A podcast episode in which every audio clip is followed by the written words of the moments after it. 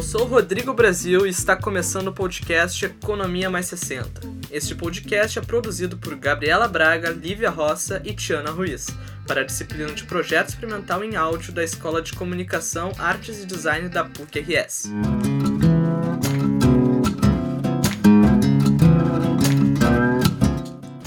Nosso projeto consiste em apresentar o cenário da economia para a terceira idade aqui no Rio Grande do Sul dividiremos em quatro episódios, todos irão girar em torno deste tema principal. Para o nosso primeiro episódio, iremos focar na relação do trabalho com o idoso. Atualmente, o cenário nacional do desemprego é assustador. Um número enorme de desempregados assola o país. Segundo o IBGE, no primeiro trimestre de 2019, há mais de 12 milhões de desempregados no Brasil, o número de trabalhadores ocupados com carteira assinada foi o menor em sete anos no Nordeste, Sudeste e Sul do Brasil. Ouvimos diversos idosos, todos nos contaram sua relação com o trabalho em suas vidas. Agora vamos ouvir a primeira história, da Neuza Magalhães. Para apresentar brevemente quem é esta senhora, chama a repórter Tiana Ruiz. Olá, Tiana. Oi, Rodrigo. Então, a primeira história de hoje que vamos escutar aqui no nosso podcast de Neuza Magalhães. Neuza tem 78 anos, é natural de Bagé, no interior do Rio Grande do Sul, e viveu toda a sua vida lá. Ela contou para a gente que nunca trabalhou, mas não porque não queria, é porque na época dela em Bagé não era comum as mulheres trabalharem. As mulheres serviam para cuidar de seus maridos e fazer os serviços de casa. Conheça um pouquinho a lei.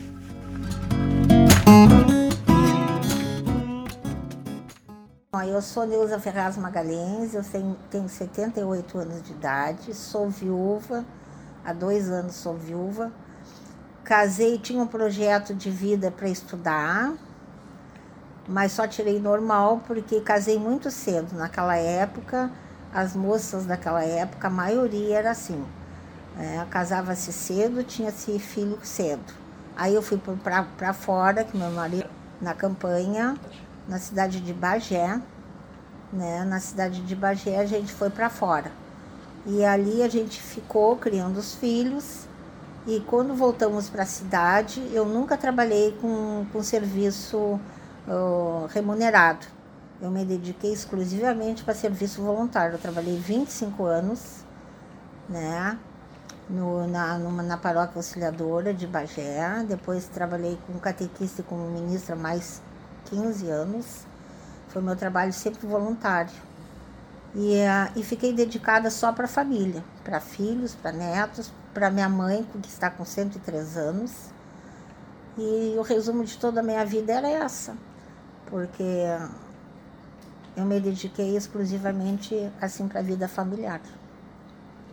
Não sei se seria arrependimento, quer dizer que hoje eu estou com outra cabeça, jamais eu eu ia batalhar por alguma coisa, que na minha idade, na, menina, na idade de menina, de mocinha, eu tinha vontade de tirar medicina. Porque eu sempre gostei de saber tudo da, da área de medicina, indagava muito.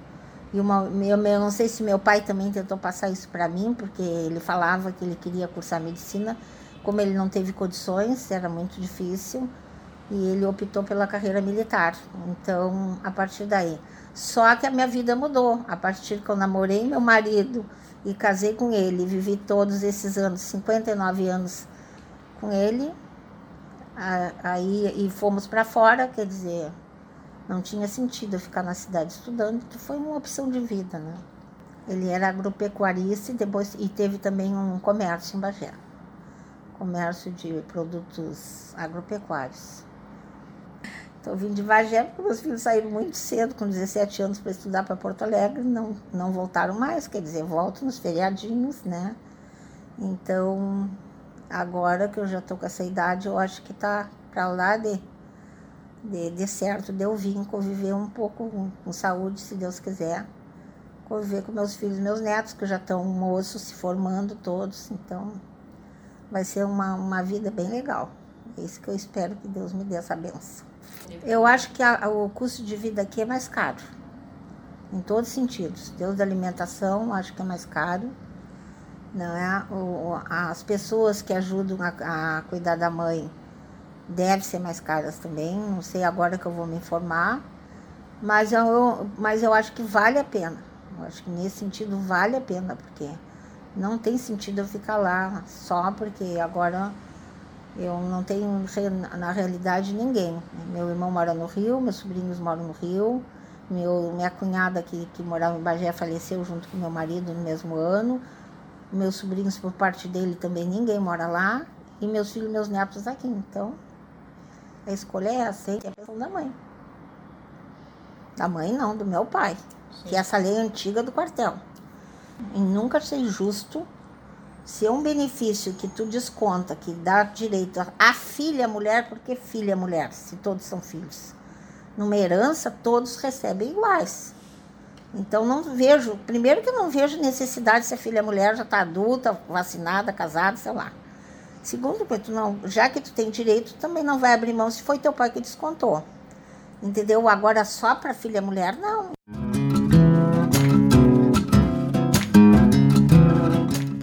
Para conversar de uma forma mais aprofundada acerca da economia para a terceira idade, entrevistamos o professor e doutor no curso de economia da PUC, Gustavo de Moraes. Ele falou um pouquinho com a gente sobre a reforma da Previdência, aposentadoria para os idosos e mais assuntos da área da economia. Participaram junto da conversa as minhas colegas Lívia Roça e Tiana Ruiz. Um olá a todos. Na verdade, eu sou economista, tenho mestrado, doutorado em economia também. Sou coordenadora, estou coordenadora atualmente do curso de Ciências Econômicas da PUC e é, eu atuo principalmente com pesquisa, orientação de mestrado e doutorado nos temas relativos a finanças públicas, política econômica e modelos é, de economia, modelos computáveis de economia, né, modelos matemáticos de economia. E dentro da minha da minha docência, né, principalmente aqui na PUC, eu tenho turmas de, que vão do primeiro ao oitavo semestre na graduação e também turmas de pós-graduação. Perfeito. Na verdade, assim, existe uma proposta de reforma da Previdência, como tu disse, em trâmite no Congresso. Né? É, vou começar do final. Eu julgo que dificilmente essa proposta vai ser aprovada na íntegra, né? não só pelas dificuldades políticas envolvidas, mas também pela dificuldade de compreensão. Né? É sempre muito difícil, é um tema muito difícil, é, sujeito a várias interpretações e que acaba sendo, então, portanto, um tema muito delicado para a população. Então, por isso, é, a tendência que eu vejo é de uma reforma, que uma reforma seja aprovada, mas não na íntegra. Tá? É, por que, que essa reforma em especial ela é bastante difícil? Né? Porque, em primeiro lugar, e aqui não se trata de defender governo ou não defender governo, isso não quer dizer que eu estou defendendo o governo, me parece que essa reforma da Previdência proposta ela ataca problemas importantes da nossa Previdência. Né? É, a Previdência Pública no Brasil, hoje, ela gasta, nos três níveis, estados, municípios e, e União, ela gasta 830 bilhões por ano. Esses são números de 2017. Para vocês terem uma ideia, isso é mais do que educação e saúde somados. Né? Então, está virando uma bola de neve. E pior, como eu avalio, eu considero que o atual sistema de previdência é um sistema que é uma bomba de desigualdade. Né? Isso porque trabalhadores que são carteira assinada ou trabalhadores que contribuem para a Previdência de forma autônoma são trabalhadores que, quando se aposentam, eles estão sujeitos a um teto. Né? Claro, dificilmente esse teto é alcançado, né? só trabalhadores com alto nível de renda, e ainda assim sujeitos a esse teto. Ao passo que tem uma outra categoria de trabalhadores, notadamente funcionários públicos, militares ou civis, que não estão sujeitos a esse teto. Isso gerou uma situação no Brasil que 26 milhões de aposentados, seja no CLT, seja na, na Previdência Rural, né, eles recebem praticamente dois terços das despesas de Previdência e o outro um terço da despesa de Previdência vai para apenas um milhão de aposentados ligados ao funcionalismo público pela ausência do teto. Né? Então, enquanto o teto do CLT está em torno de 5.900, o teto é, é, e contribuições também da Previdência Rural, no caso do setor público, isso não tem teto, né? Então, se, se o cidadão aposenta com 30 salários, ele vai passar a receber 30 salários durante o seu período de aposentadoria, dependendo da regra. Então, calma, causa aquilo que eu mencionei, que é uma bomba de desigualdade. Portanto, eu vejo como necessária uma reforma da Previdência que ataque, sobretudo, esses aspectos. Esta reforma da Previdência proposta ataca esse aspecto. Ela iguala o teto previdenciário para todas as categorias, independentemente de ser funcionário público ou ser funcionário seletista, enfim. Tá? Uh, me parece que com o tempo isso então causa uma melhor distribuição. Né? E aquilo que é acima do teto, passa a ser então resultado de uma contribuição que o cidadão faria ao longo da vida. Né? A chamado regime de capitalização, ele acumula num fundo próprio, voltado para aposentadoria. Para fazer uma analogia aqui, é um fundo que seria tal como é o FGTS hoje, em que você só saca o fundo em condições muito especiais, condições de diagnóstico grave de doença ou, ou né, ou, é, aposentadoria por invalidez, e você acumula com o tempo esses recursos, então, se for o caso, você percebe um, uma aposentadoria maior do que esse teto estabelecido. Mas, mas para te resumir, eu, eu, acredito que essa reforma da Previdência, ela ataca esses pontos, né, que são os pontos que geram desigualdade dentro da sociedade brasileira. A Previdência gera desigualdade na sociedade brasileira. Para finalizar, eu queria mencionar um dado né, que não é da Previdência Pública, é da Previdência Estadual. Né. Uhum. A Previdência ligada à União ela é universal, todos têm acesso. Mas na Previdência, por exemplo, do Estado do Rio Grande do Sul, e nós sabemos que o Rio Grande do Sul é o Estado com a com maior comprometimento em relação a despesas previdenciárias, cerca de 27% do orçamento é destinado a inativos, a Previdência. E nós estamos falando de 200 mil pessoas.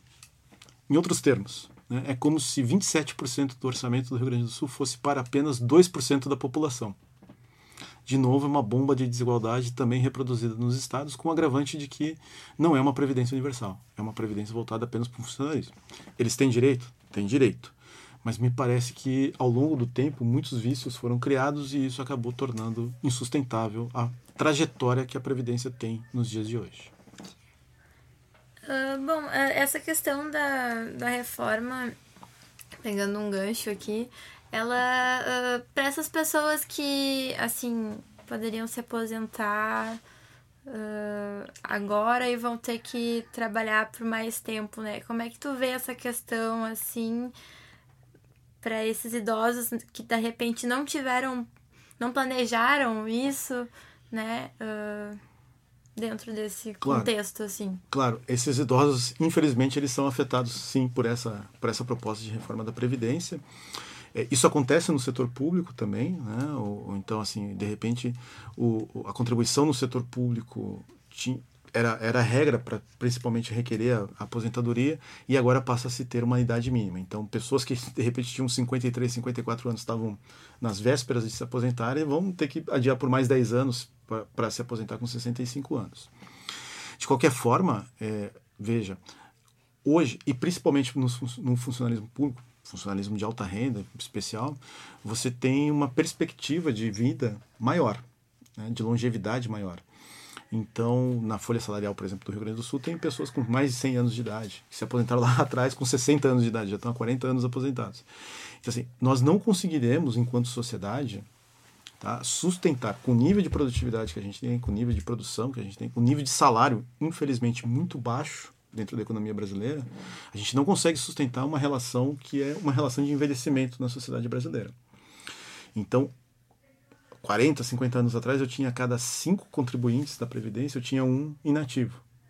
Né? Isso reduziu para três contribuintes para um inativo há cerca de 20 anos atrás. E hoje está praticamente em dois inativos para um, é, dois contribuintes para um inativo, e tende a igualar. Ficar um contribuinte com um inativo. Agrava-se o problema é pelo fato de que esses contribuintes são pessoas que têm renda baixa. Né? Dos 40 milhões de formalizados que nós temos dentro da economia brasileira, e veja, o, a população total em condições de trabalhar da economia brasileira é estimada em 110 milhões de pessoas. Desses 110 milhões, apenas 40 milhões estão formalizados no mercado de trabalho. Né? 40 milhões acessam os direitos trabalhistas. Né? Então, uh, nós vamos falar aqui de é, trabalhadores com carteira assinada e, e estatutários, né? seletistas e estatutários. Então, é uma minoria que pega esses direitos trabalhistas, tem acesso a esses direitos trabalhistas, tem carteira assinada, e ainda assim, né, os dados mostram que quase todos, cerca de 30%, 40%, né, estão concentrados numa faixa inferior a dois salários mínimos.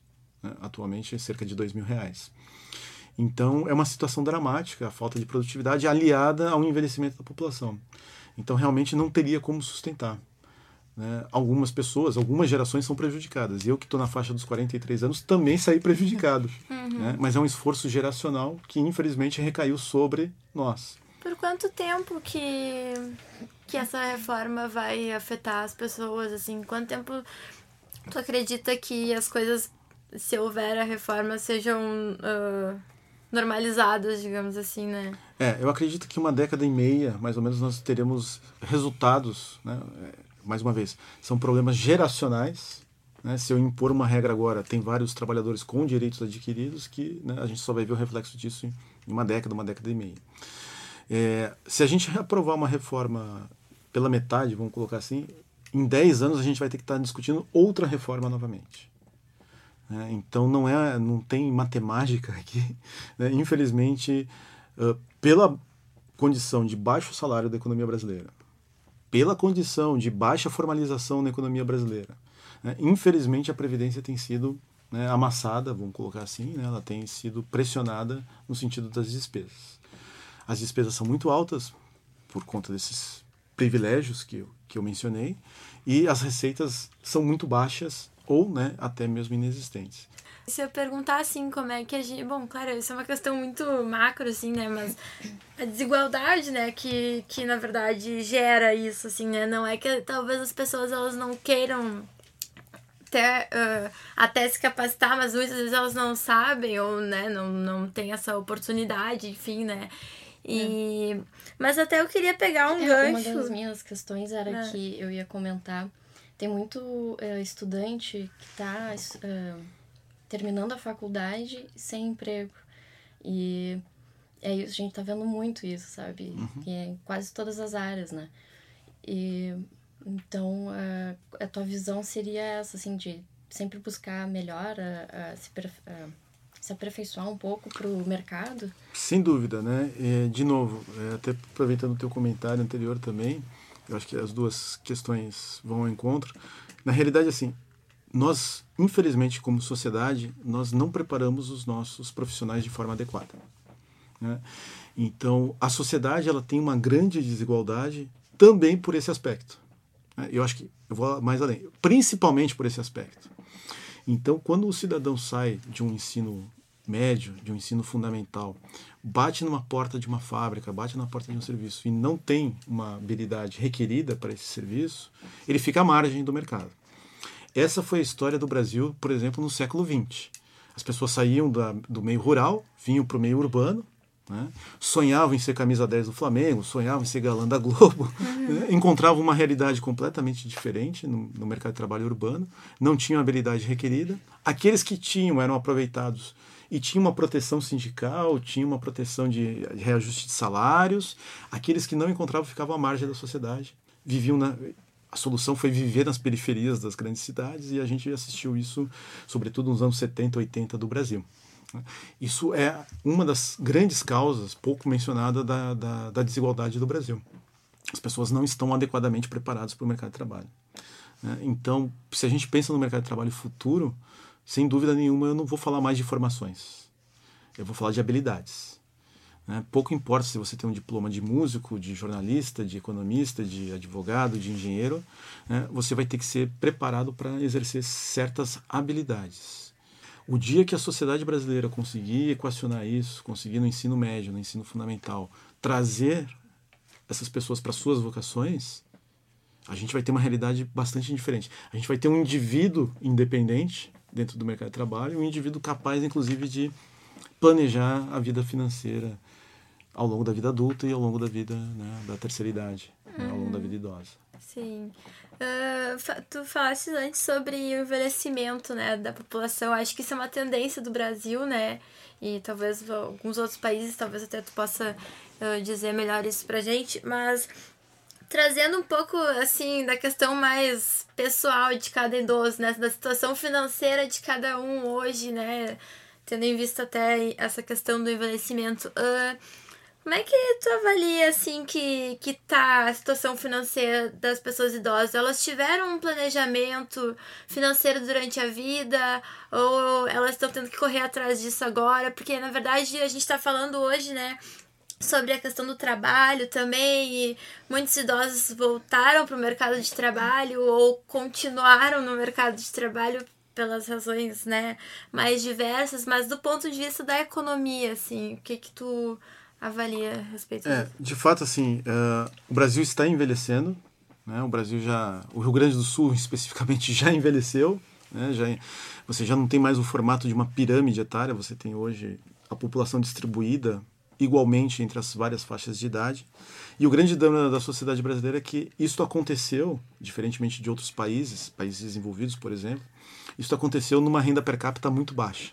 O Brasil hoje tem uma renda per capita de 8 mil dólares, né? baixíssima renda per capita em comparação, sei lá, a 27 mil dólares, por exemplo, que é a renda per capita de Portugal, de Espanha, né? países que a gente Essa tem. é uma característica de países mais ricos? Ah, É, eles envelheceram com uma renda per capita alta. Ah, sim. Então eles são capazes de financiar, por exemplo, os idosos na sua fase inativa.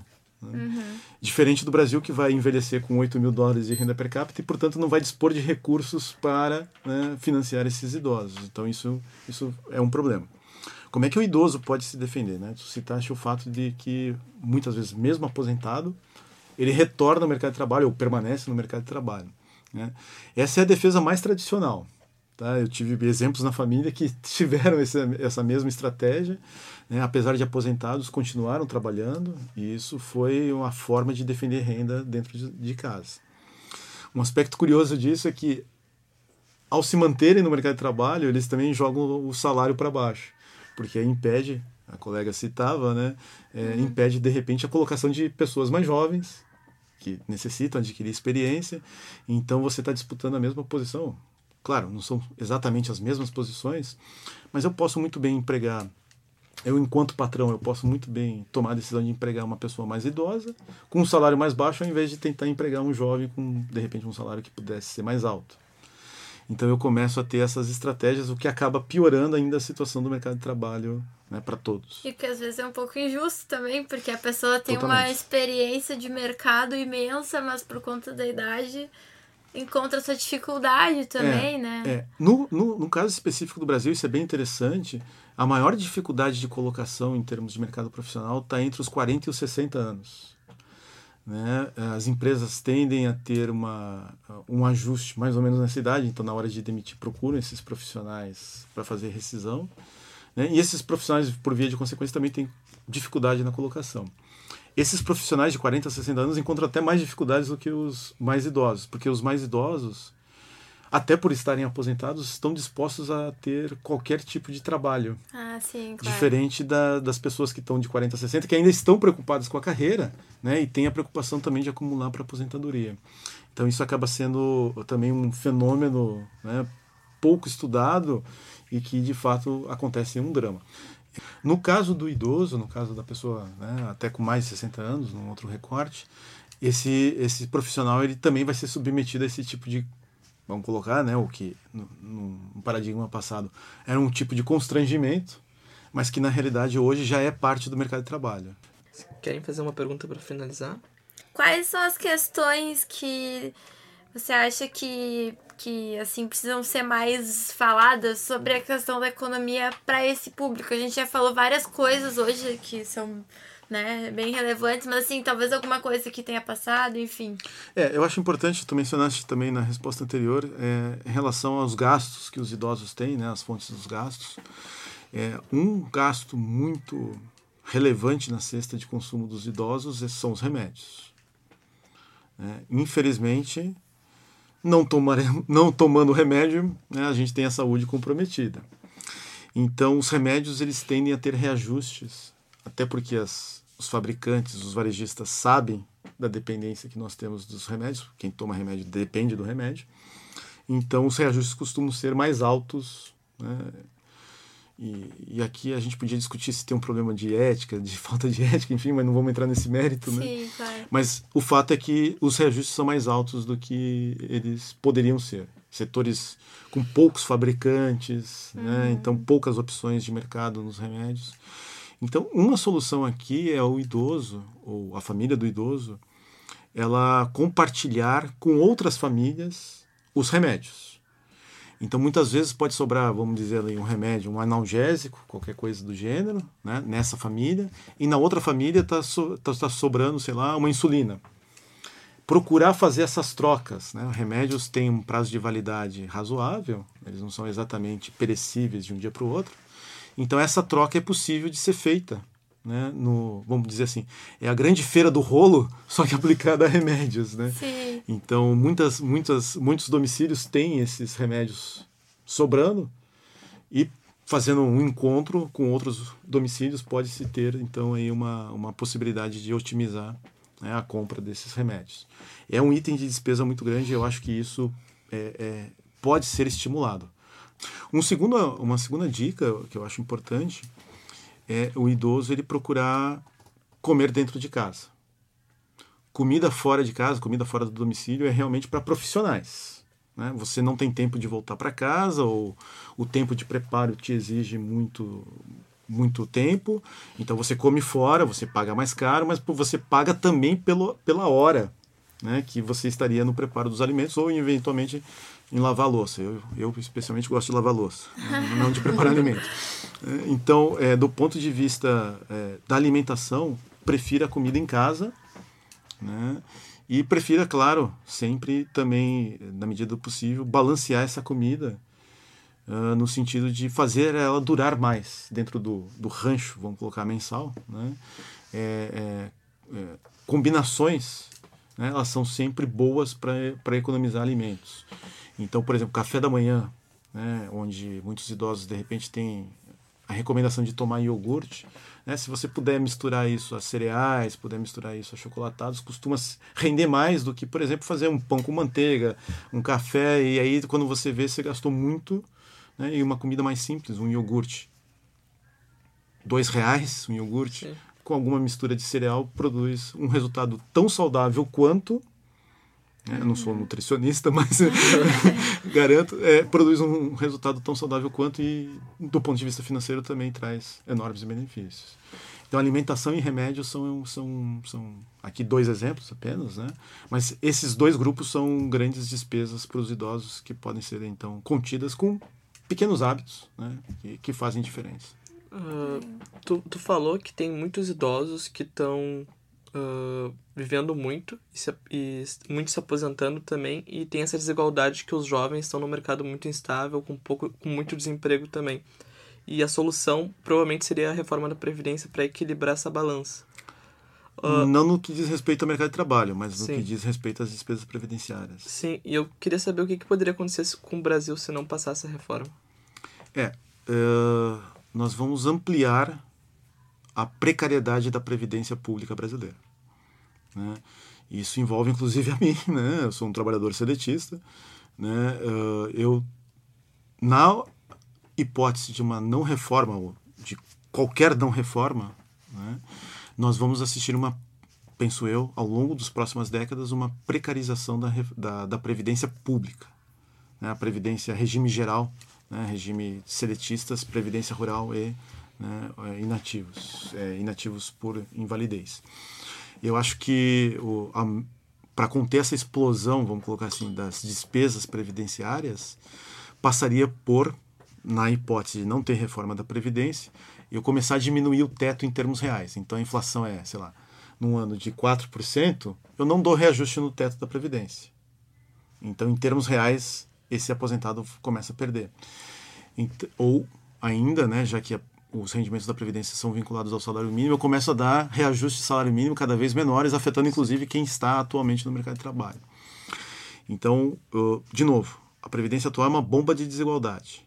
Em não corrigindo essa bomba de desigualdade, eu vou pressionar cada vez mais quem está lá no, na pirâmide inferior Sim. dessa bomba de desigualdade, aumentando ainda mais a desigualdade. Então, se não passar nada, eu tendo a achar que uh, nos próximos anos a desigualdade aumenta, o peso né, da, do servidor público vai ganhar relevância de, ainda mais dentro da Previdência Pública brasileira e a gente vai ter, mais uma vez, né, a sociedade dividida em duas. Aqueles que acessam recursos e aqueles que não acessam. A gente tem 40 milhões de pessoas que têm carteira assinada, ou são estatutários, e 60 milhões que estão fora. Claro, tem muita gente que percebe um, um salário razoável que está fora, mas a grande maioria não percebe e não tem direito trabalhista associado. Não tem seguro-desemprego, não tem férias, não tem nada associado. É um fosso. esse fosso também vai existir na Previdência e tenderia a se acentuar na ausência dessa reforma da Previdência. A gente vai se encaminhando, né, para o fim da nossa entrevista. Terminar Tava muito. boa a conversa. Tava boa a conversa. Muito obrigada pela tua participação aqui hoje. Obrigado, para mim também foi bastante agradável. Bastante esclarecedor. E é muito bom poder discutir essa questão da, da economia para os idosos. Eu acho que é importante a gente trazer sempre essa, esse tema. Sem dúvida. E, e eu também fiquei muito feliz de conversar sobre isso, principalmente porque né, a gente tenta é, passar isso também para os nossos familiares, para os nossos pais, né? E acaba sendo um tema delicado quando a gente conversa com os nossos pais. É, muitas vezes eles reagem, né? Eu pediria paciência aos idosos em tentarem é, incorporar um pouco dessas dicas e estabelecerem uma relação também que vai contribuir para a autoestima deles.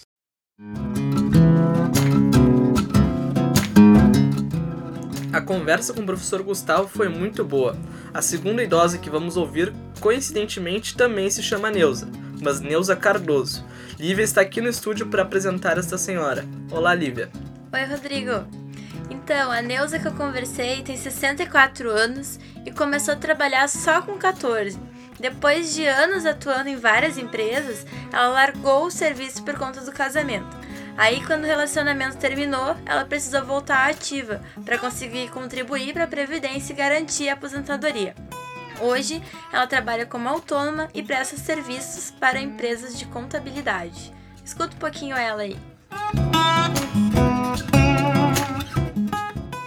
Ah, eu trabalho desde os 16 anos, né? várias empresas, né? E depois eu parei um pouco, uns anos, uns seis anos de trabalhar quando eu casei. Eu parei de contribuir e depois eu tive que recomeçar tudo de novo para conseguir me aposentar. Mas graças a Deus eu consegui. Tô com 64 anos e já faz uns 5 anos que eu consegui me aposentar. 4, 5 anos que eu consegui me aposentar. Eu presto serviço para duas empresas de contabilidade, né? Eu faço digitação, né? Contabilidade também. Em 2015 eu me aposentei. Continuei trabalhando, né? Mesmo que minha aposentadoria dê para me viver, né? Eu não consigo ficar parada, né? Não, não adianta, eu não consigo. Eu, eu sou muito imperativa, então eu tenho que continuar trabalhando. Eu não me vejo parada sem fazer nada. Continuo trabalhando igual. Eu, eu gosto do que eu faço. Eu gosto do meu serviço. Muito bom tu, tu continuar a tua vida trabalhando, tu te sente útil. A tua vida é, não é monótona. Eu me vejo muito útil ainda. O salário não ajuda, mas tu trabalha por anos. E depois a tua, a tua renda, o custo de vida da gente é muito caro. Quem paga aluguel, paga essas não consegue juntar um, um valor, né, para ter uma poupança, né? Uhum. O condomínio do Alemolha é muito caro, eu acho, eu acho ele muito caro, né? Pesa mais no orçamento. Eu acho que eles tinham que dar mais oportunidades às pessoas que têm mais experiências, né? Eu acho que tem muita gente que tem idade, que estão desempregadas, que necessitam de trabalhar, estão aposentados e aposentadoria não ajuda, né? aposentadoria hoje em dia é mínima. Tem gente que tem uma aposentadoria de um salário mínimo, não consegue viver com isso aí. Então não tem oportunidade de, de ter um emprego, um, um, uma renda maior, né? Do, do, do valor que está a cesta básica, alimentação, os remédios, né? Então tu vê quantos aposentados que tu vê chorando porque não tem condições de comprar um remédio e, e, o governo não dá e eles não têm aonde tirar. Acho muito muito triste isso aí. Muito triste tu não ter, não ter um, um custo de vida maior, né? Aposentadoria é muito baixa levantar as mãos para o céu. Graças a Deus que eu consegui me aposentar. As pessoas vão trabalhar muito mais e a renda vai ser menor. Há uns meses atrás eu fui uma pessoa, uma das pessoas que eu presto serviço me dispensou, disse que não precisava mais de mim porque uma das empresas que eu faço, é a maior empresa que eu faço, né, é onde ele ganhava mais, que mais remunerava o escritório. Então ela saiu do, do escritório e aí ele me disse que não precisava mais contar com o meu serviço, né? E tu, tu vê, eu tenho uma pessoa, sou uma pessoa de 64 anos. Aí passou um tempo tempo, uns meses, não passou nem um mês, ele me ligou novamente e uma das funcionárias saiu fora. Do, eu aí disse assim, porque eu que presto serviços, que ganho menos, não sou, não tenho as, os benefícios, INSS, FGTS, contribuições, né? Que tu não tem custo nenhum comigo, né? Por que não uma pessoa do escritório? Aí ele resolveu tirar mim mais uma colega minha, né? Passou uns meses, nem um mês, eu acho, ele me ligou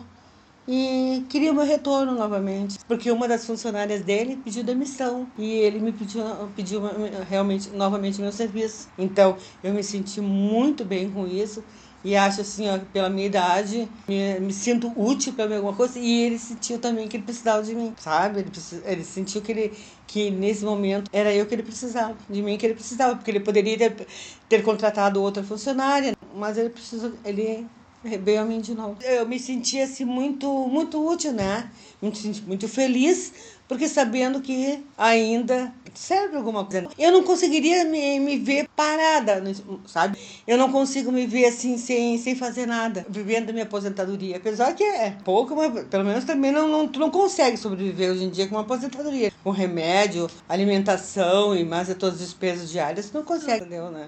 Eu não sei como tem pessoas que não conseguem. Eu, eu assim, sabe, trabalhar. Eu, eu não consigo ficar parada. Às vezes até domingo eu tô parada, assim, eu ligo o computador e vou, tra vou trabalhar. Deus me dê bastante força, bastante fica ficar parada, eu acho que eu morro, né?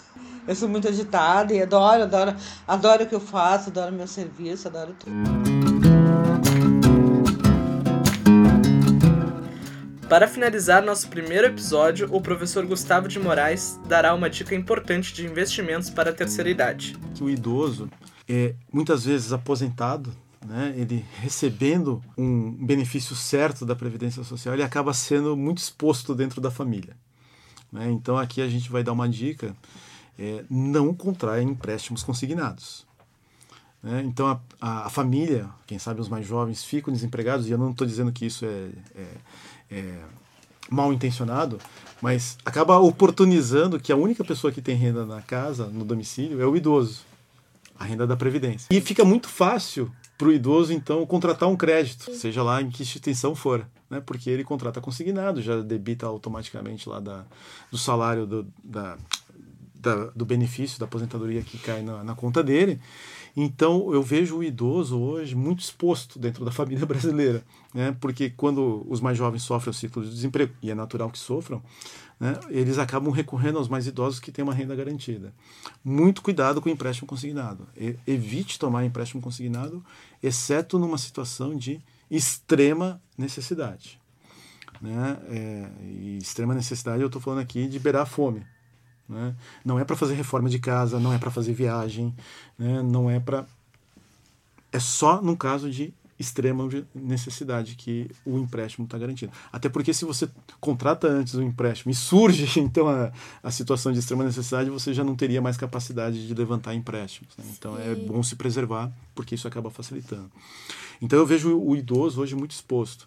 É, muitas famílias estão se desfazendo, infelizmente, também na realidade brasileira, e muitos netos e filhos estão retornando também à casa do idoso. Essa é uma realidade né, que tem acontecido na classe alta, na classe baixa, em todas as classes né, sociais brasileiras.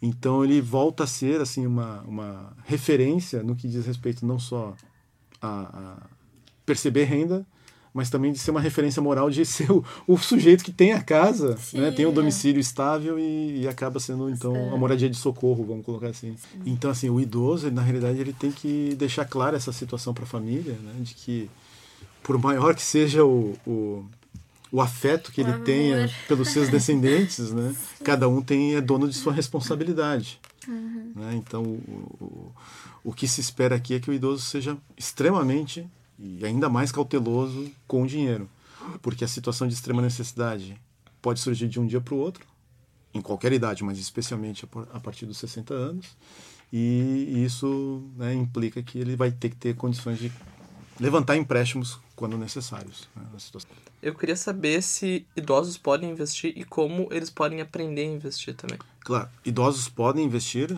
a condição para investimento é apenas que tenha o CPF regularizado. Né? Em geral bem tranquilo para quem é beneficiário, por exemplo, de previdência, né? é, e pode estar tá fazendo o aprendizado desse investimento. Né? Primeiro, é, eu acho que procurando a orientação financeira. Aqui na universidade, por exemplo, nós oferecemos essa orientação financeira. Né? É, é isso pode ser feito aqui também na PUC, isso pode ser feito em diversas universidades, isso pode ser feito junto a um profissional né, de administração ou economia, Principalmente, um dos canais melhores para se fazer investimento hoje, no contexto atual do mercado financeiro brasileiro, é o Tesouro Direto. É um mecanismo bem interessante. Primeiro, porque você faz é, um investimento a partir de uma quantia mínima, 150 reais, é possível comprar títulos do governo. Né?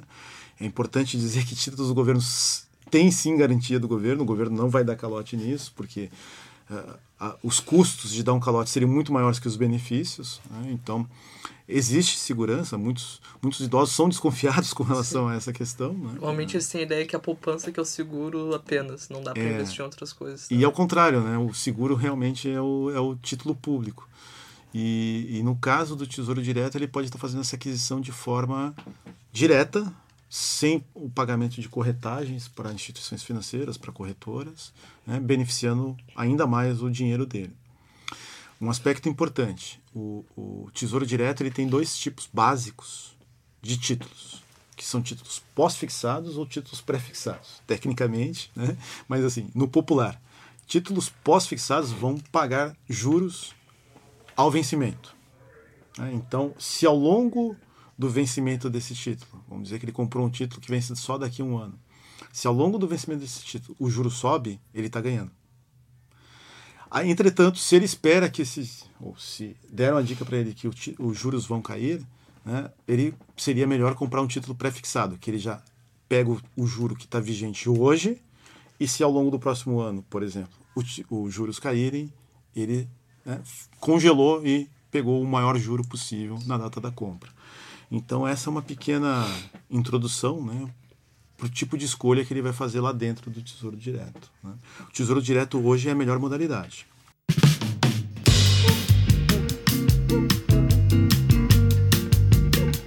Bom, e termina aqui o podcast Economia Mais 60. Gostaria de agradecer pela sua audiência, espero que tenham gostado do nosso primeiro episódio. Não esqueçam de nos seguir no Facebook, na página Economia Mais 60. Lá vocês podem mandar perguntas e sugestões para o próximo programa. Até a próxima!